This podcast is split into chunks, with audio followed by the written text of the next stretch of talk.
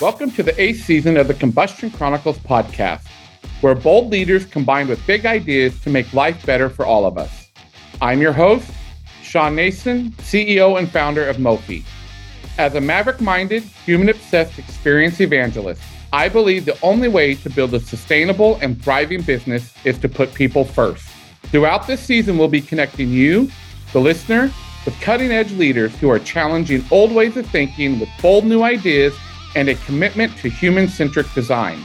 Experience matters, people matter, and revenue matters. That's why it's time to ignite a people first experience revolution.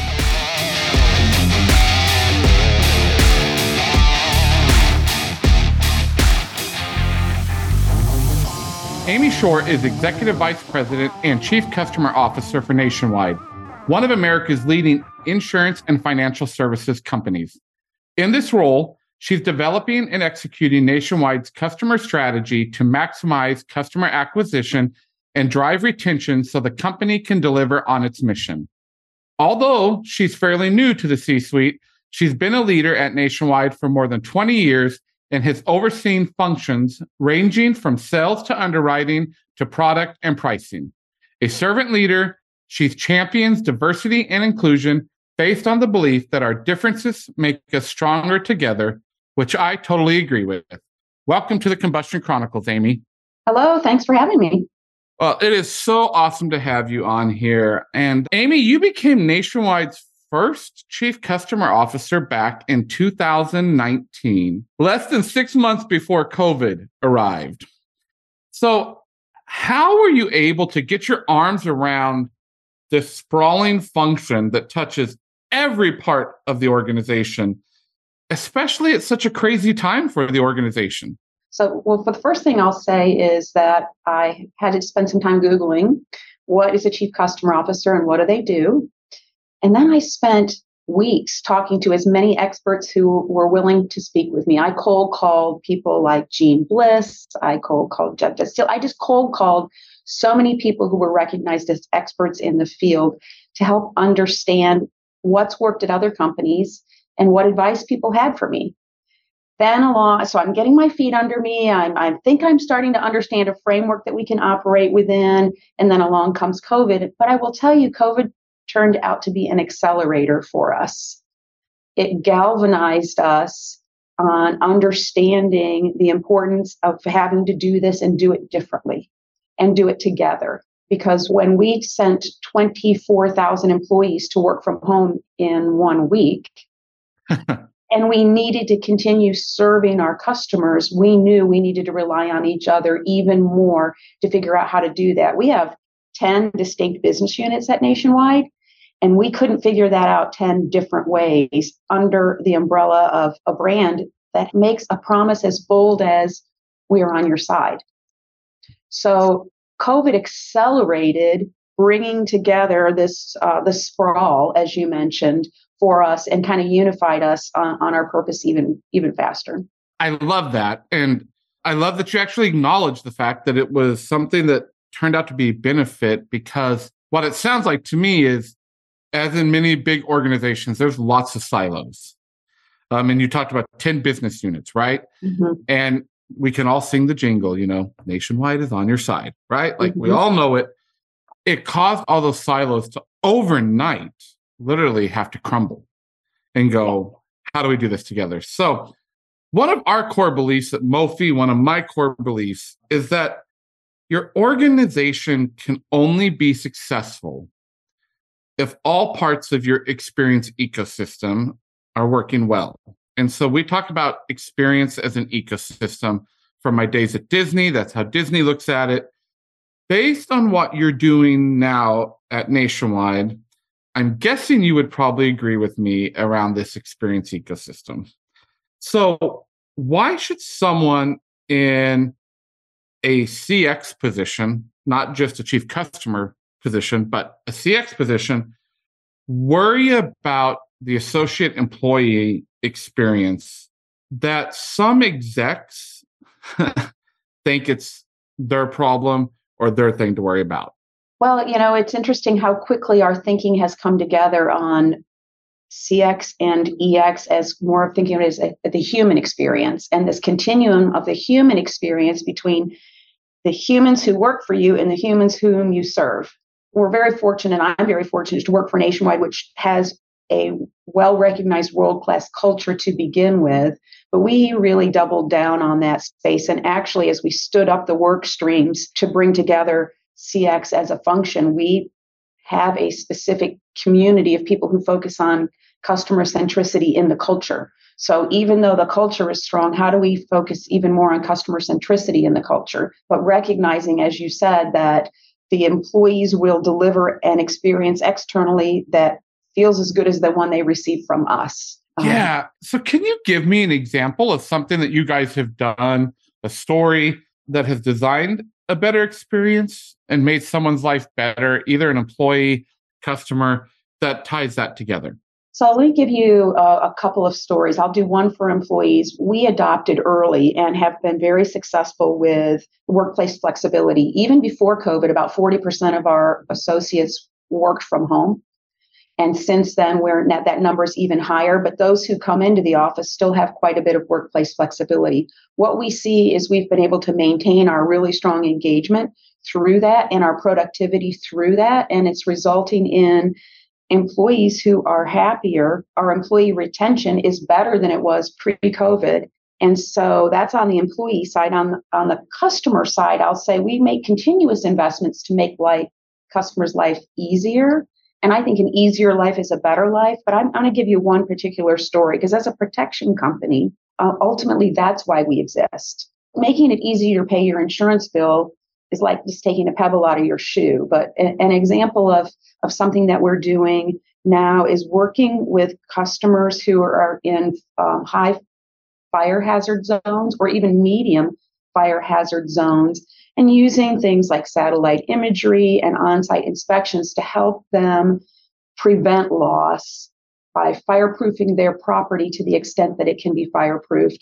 And we have multiple examples of people who all of their neighbors lost their homes and our customers' home and life was not disrupted because of the measures that we have taken to prevent something bad from happening, not just being there after it had happened. That's powerful. I'm glad you guys are doing that and it's exciting. And I actually want to go back to your story around employees where you talked about them being happier and your retention because so many times amy in this industry and you know my years working for disney and us doing this as a consulting firm for organizations there's always this question of how do you measure cx or as i call it and i loved you started with it now i call it hx the mm-hmm. human mm-hmm. experience right like how do you measure that in an organization? And you keyed in on something, and I, I want to dig in just a little bit about it around the retention piece, um, because I think it's hard. Uh, and I have a finance background, mm-hmm. but your CFO, I'm sure, at Nationwide wants to see operational efficiencies or business goals being met when you're doing your work. Can you tell a little bit more around how you're bringing that story to life for the executives at Nationwide. Um, so they see that the investment in you in a new role and a whole new structure is worth it because of what you guys are doing.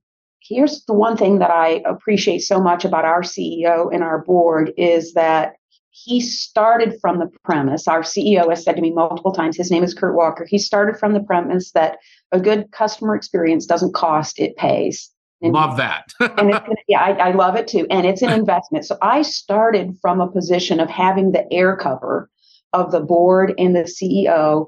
Our mission is to protect people, businesses, and futures with extraordinary care. So when you are a company that puts word like extraordinary care in your mission statement, and then we've already talked about the tagline, you know, that, that sets a very high bar and it provided a significant amount of air cover. When I attend CX conferences around the country, oftentimes I'll have peers or other people who are trying to stand up organizations ask me, How did you prove to your CEO or your board they should be doing this? I got the mandate to make this happen. Now, that doesn't mean money is just free flowing and we can spend money willy nilly on whatever we want. We still have to show an ROI for the financial investments that we're making. But we, at the highest level in the organization, look at ultimately a better experience resulting in those 10 business units achieving their goals. And their goals have some customer goals in it, though. Customer outcomes are now a goal. So if you're in the retirement solutions group, we're measuring are the number of participants increasing and our assets under management for the participants going up. I've never heard it put as customer outcomes as a business result. And I love that. So, what is your customer outcome? And we're going to measure that. Now, the maturity journey we're on, though, is how do you take that down from the highest level and make it something that a team of five or six or seven people feel like they can own? Because I don't know that a team of, you know, actuaries and retirement solutions say, oh, we can drive assets under management. However, what is it that we can bring down so that we have an accountability and a sense of ownership throughout the organization. And, and you know what? We're only in year three of our journey, starting year four of our journey. We will get there. But for some areas, you know, we those are CPIs, obviously. And how do we how do we get KPIs and CPIs side by side on teams scorecards? And I don't have that one solved yet, but we're that's really the journey we're starting this year.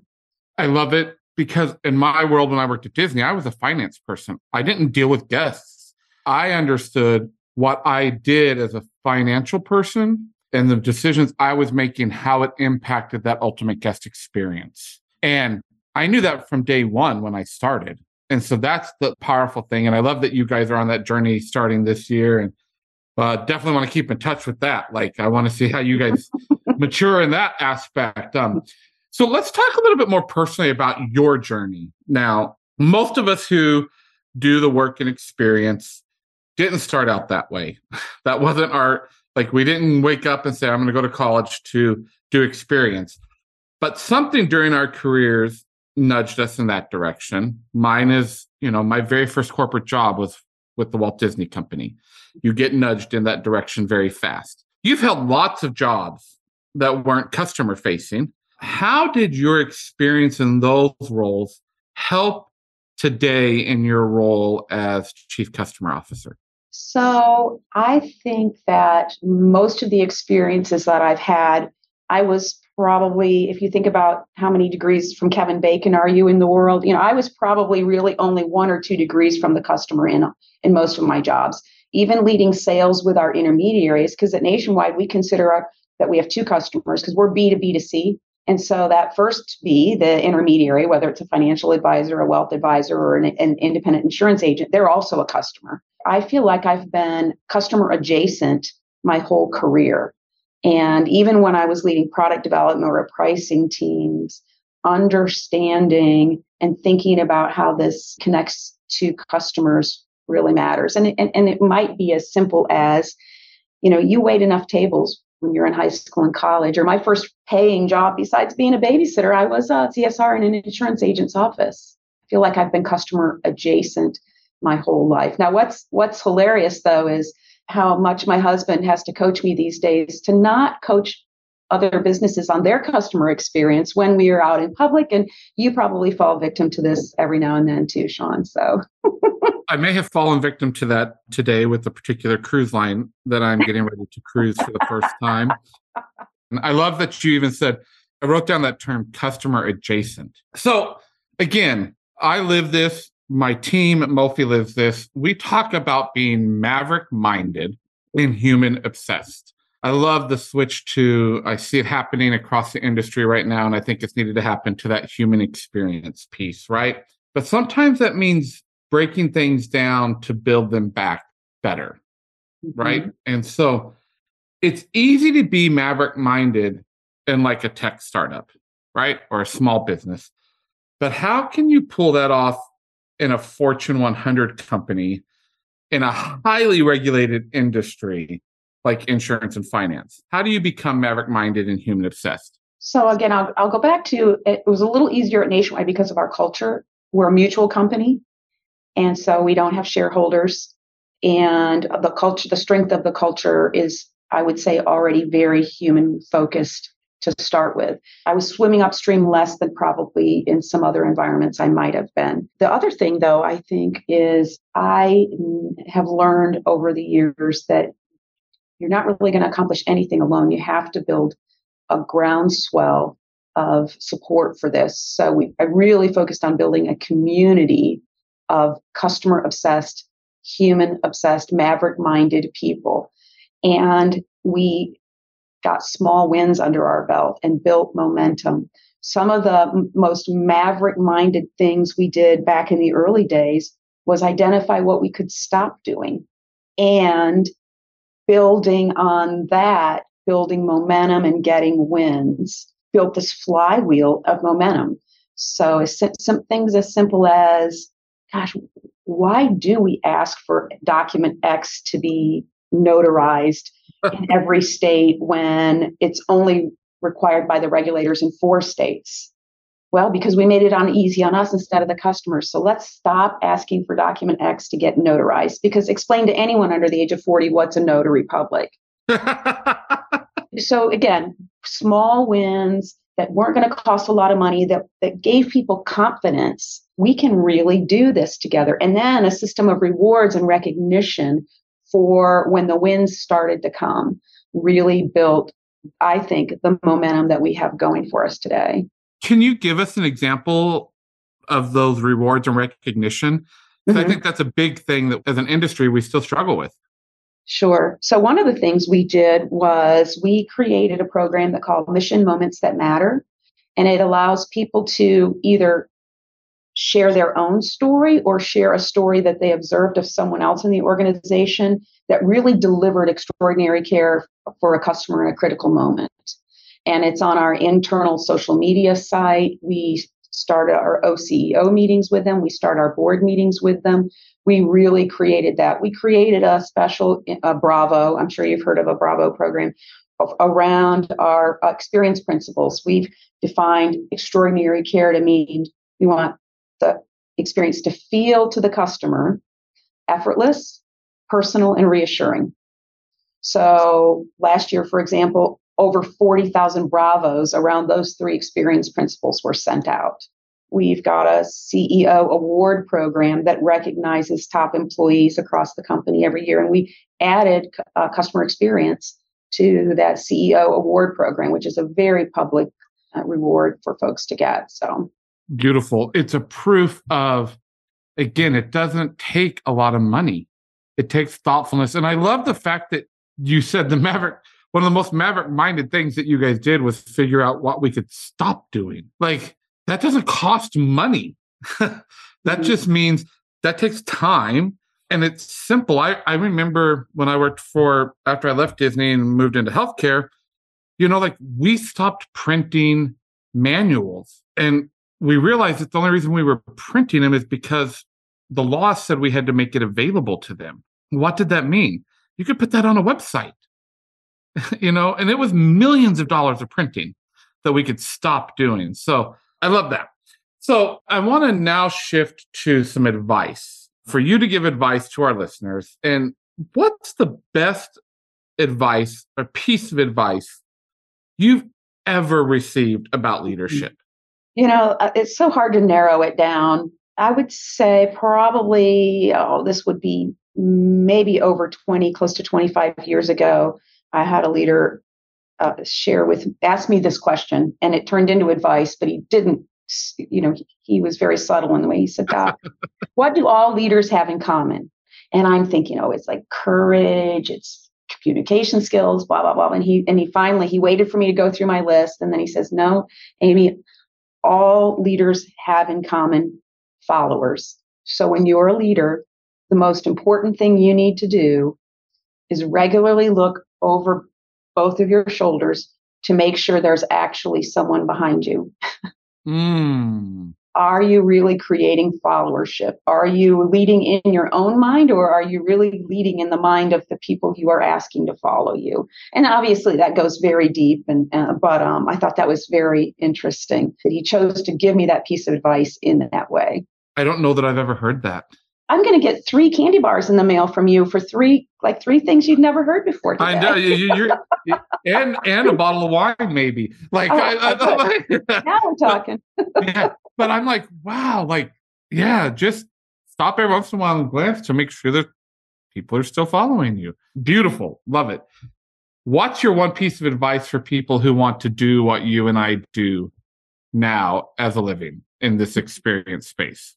I think the most important piece of advice is you really have to understand how it's going to fit into what your company's trying to accomplish and your company's strategic goals and do it somewhere where they're sincerely invested in making it happen.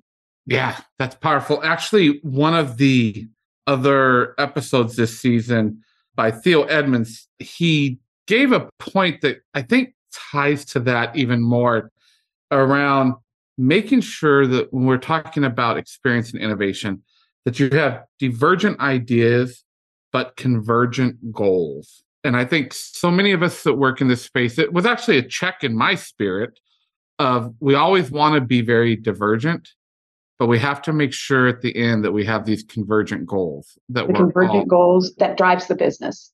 Yeah.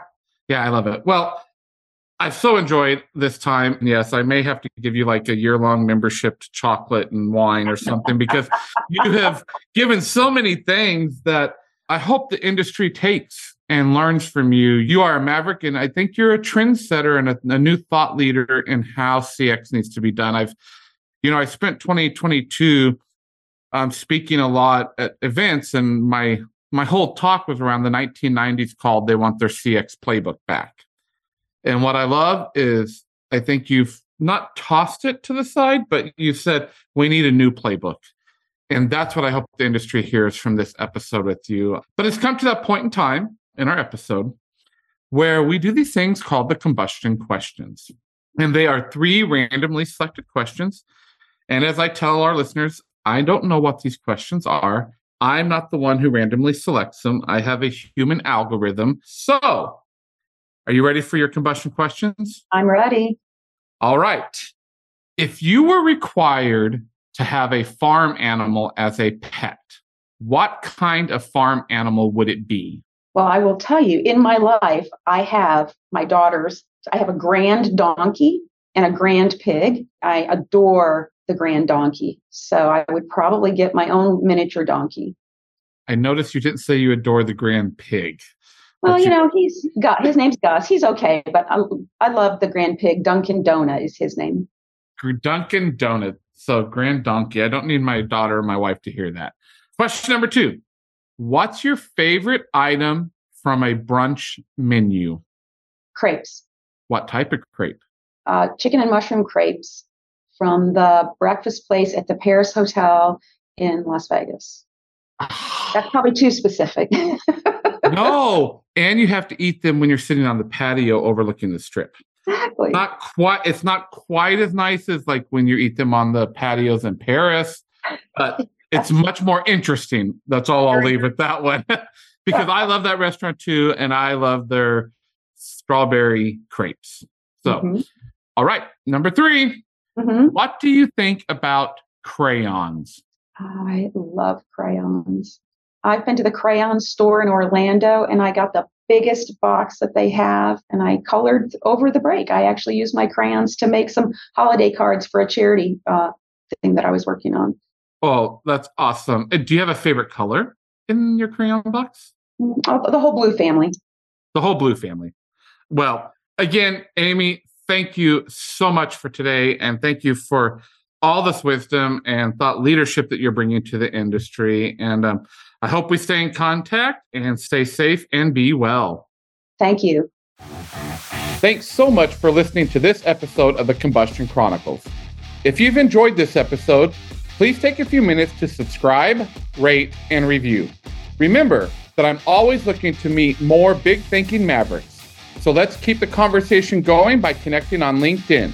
If you want to discover more about human obsessed, maverick minded experience ecosystems, go to Mofi, M-O-F-I, .co, where you'll find ideas and resources to help you ignite your own experience revolution. Or go to experienceevangelist.com to learn more about my mission to challenge leaders to blow up outdated, siloed systems and rebuild them with an aligned human first approach. As always, stay safe be well and keep blowing shit up.